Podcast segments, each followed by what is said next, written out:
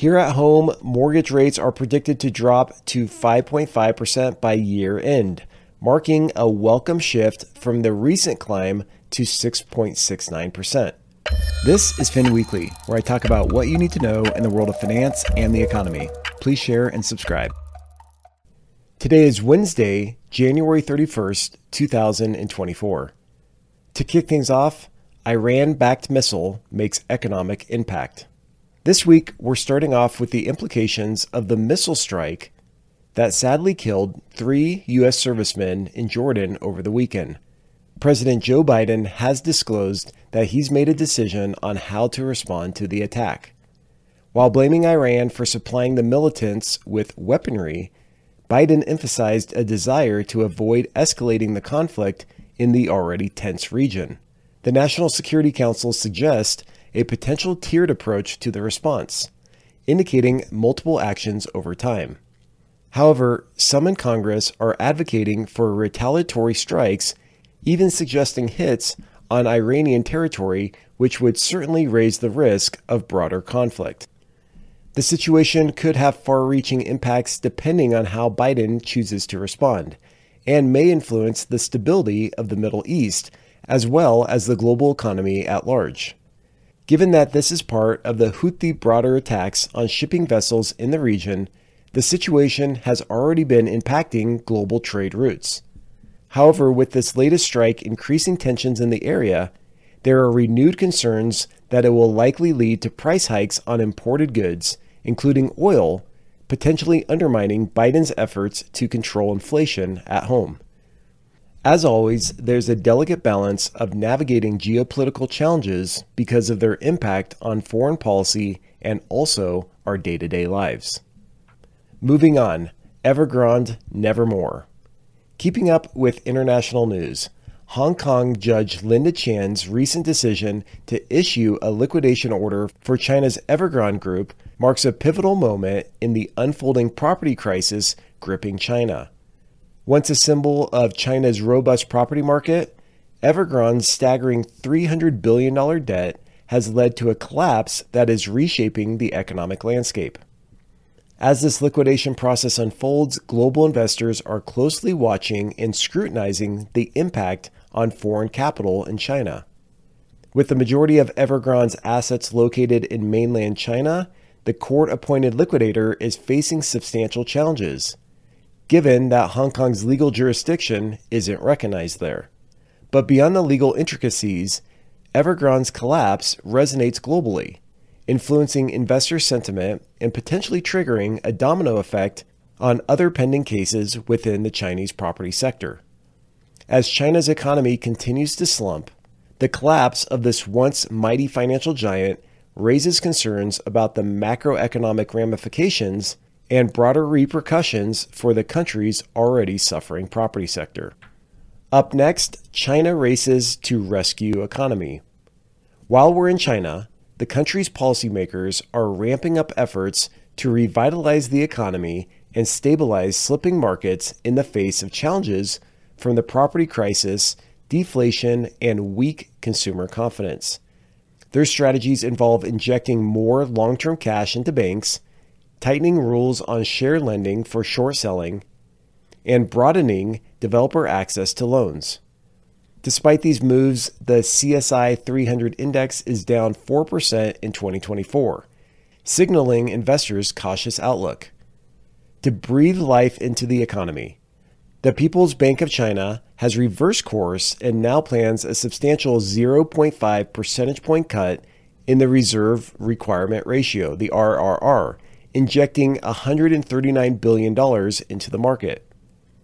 And while it sounds counterintuitive, given the property crisis, the Chinese government is encouraging real estate purchases and easing access to investments in the Greater Bay Area. While China has been rocked by these economic developments, the impact extends far beyond their borders. Global investors are keenly observing these actions as China's economic health significantly influences the global economy, as they may reshape dynamics in real estate and lending conditions. Moving on, naked and A fraud. South Korea exposes short sellers. Wrapping up our stories in Asia, the Financial Supervisory Service, the FSS, in South Korea recently unveiled a significant discovery $41 million of illegal naked short selling on domestic stocks by undisclosed global banks. This practice, which involves selling shares without borrowing them first, breached regulations over several months in 2022 and 2023. Although the FSS hasn't named the banks involved, it has indicated swift penalties will follow. These revelations are especially significant given South Korea's surprising November decision to impose a complete ban on all forms of stock short selling in an attempt to rein in these illegal practices and weed out those responsible. The move was met with mixed reactions. While retail investors applauded the measure for its potential to restore market fairness, others perceived it as politically driven. Looking at the bigger picture, the implications extend well beyond the bank's potential penalties. The FSS's focus on uncovering and addressing illicit practices in the financial markets, particularly related to naked short selling, signifies a broader crackdown and underscores a commitment by international regulators to maintain market integrity and fairness. Up next, U.S. real estate resurgence.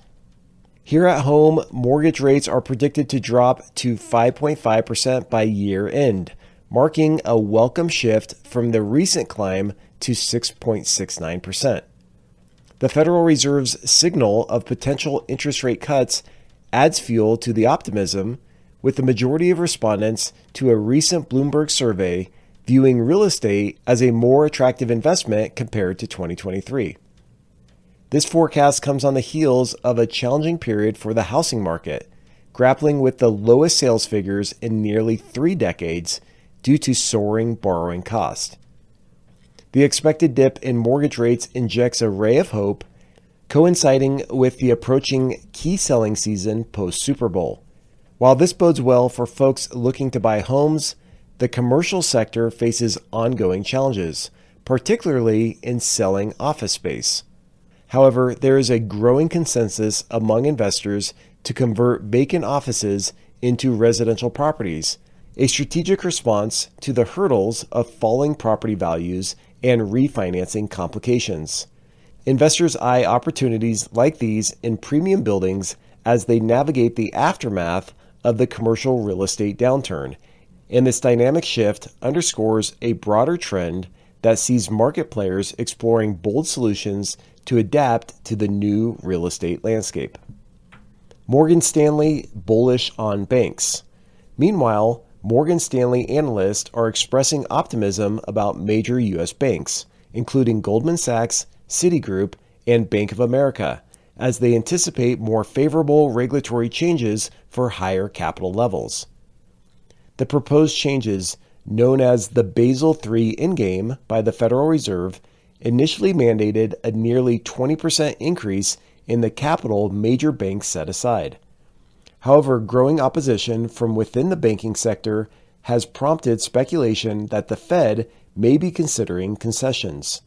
Morgan Stanley's analysts suggest that if the final rules are less harsh than the current proposal, it could pave the way for a substantial increase in buybacks.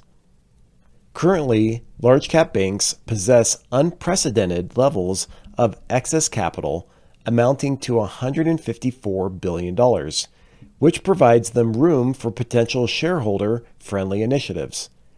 As a consequence of Morgan Stanley's positive outlook on these major banks, Citigroup shares saw a 5.5% surge, Goldman Sachs rose by 1.7%, and Bank of America climbed by 3.5%. We'll have to stay tuned and see how things unfold over the course of the next few months, particularly with possible mergers and acquisitions on the horizon. Okay, let's talk about Big Tech's big earnings week.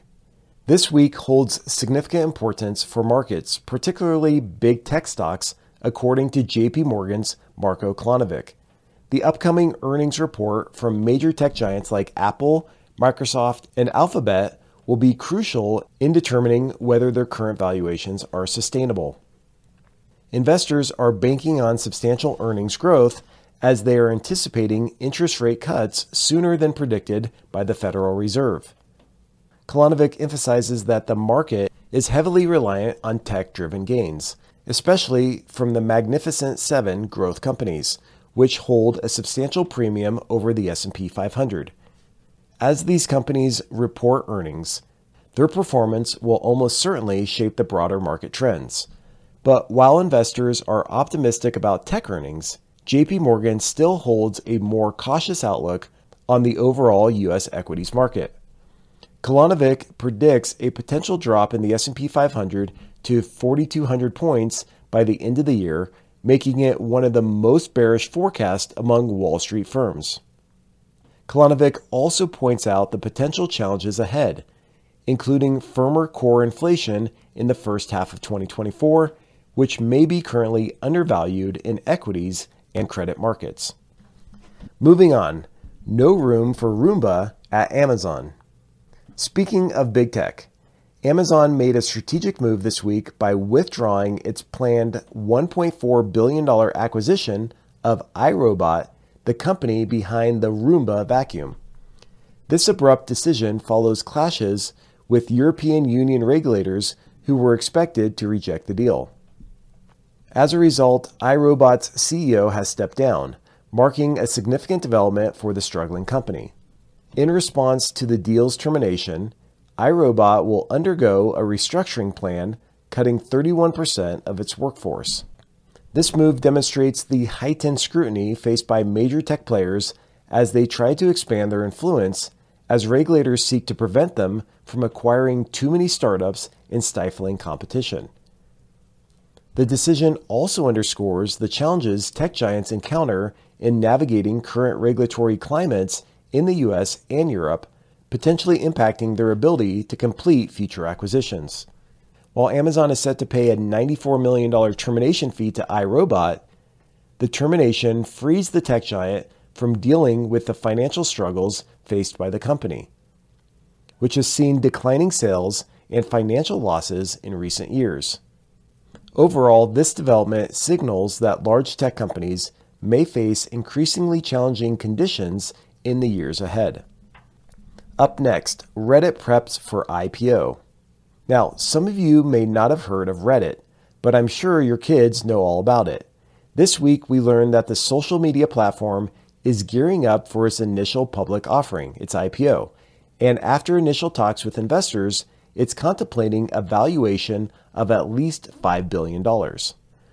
This estimate indicates a more cautious approach compared to its 2021 fundraising, where Reddit achieved a valuation of $10 billion. The IPO's success hinges on various factors, including market conditions and Reddit's prominence in the meme stock era. The platform, famous for the Wall Street Bets forum that influenced stock market dynamics, has gained over 70 million daily active visitors in the last few years. As the discussion around the IPO continue, the final valuation target and timing may change. The contemplated $5 billion valuation highlights a broader trend in the tech industry, signaling a departure from the lofty private funding valuations seen in previous years. And up last, Musk's Neuralink reaches major milestone. Finally, it wouldn't really be another week without news on Elon Musk. His Neuralink company, which we covered a few months ago, has reached a pivotal moment by successfully implanting its brain computer interface device into a human patient. What? It's true. This breakthrough follows earlier approvals from the FDA for Neuralink to conduct human trials. The first product, smartly named Telepathy, aims to empower individuals especially those with limb disabilities, to control devices like phones and computers using their thoughts. It sounds like science fiction, but this development is a major step towards Musk's vision of integrating human minds with technology. Although Neuralink's success with animal testing has raised ethical concerns, its progress positions the company at the forefront of the emerging brain computer interface sector. While the initial use cases target those with physical disabilities, The broader implications suggest a potential future where humans seamlessly interact with technology through mere thoughts. But let's not get ahead of ourselves, as the road to a commercial brain implant remains challenging and requires very careful considerations of ethical, safety, and regulatory aspects. Despite the excitement surrounding this achievement, it's crucial to avoid overhyping this technology, as Neuralink even emphasizes that an approved device is still years away. So, as a businessman, I'm impressed and amazed by the scope of the company's ambition. But as a regular consumer, I'm a little terrified. We'll see where it goes from here. All right, that's a wrap for this week's Fin Weekly. If you want to continue to boost your financial IQ and if you want to accelerate your path to financial intelligence, be sure to check out the resources that we've prepared for you on our website at byfiq.com, which stands for Boosting Your Financial IQ. Have a great week, and until next episode, take care of yourself. Cheers. Hey, real quick, if you get value out of this podcast, it would mean the world to me if you would leave us a review. Also, if you want to be featured on the show, send me a recording with your name, your age, where you're from, and your question through a voice note or a video using your smartphone. Then email me the file at hello at byfiq.com. BYFIQ stands for Boosting Your Financial IQ. So once again, it's hello at byfiq.com. If selected, I'll give you a shout out and answer your question for you and the entire community. One last thing if you want access to additional resources that will help you fast track your path to financial freedom, visit byfiq.com or download our free app in the Apple or Google Play App Store today. Thanks again.